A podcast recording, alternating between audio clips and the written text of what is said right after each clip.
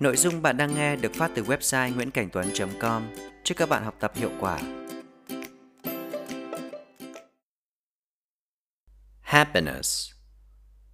Happiness is a state of mind and the feeling expressed when things are going great. It is what we feel when we get our first car, buy our first house, or graduate with the best grades. Happiness should be distinguished from joy. When joy is a constant state of mind, happiness depends on events in our lives.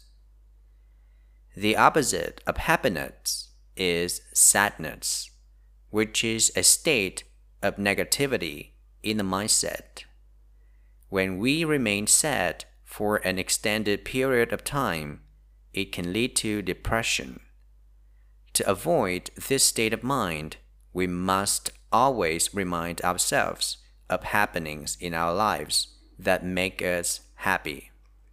It is important that we find positive things in our daily lives to get excited about and feel the happiness.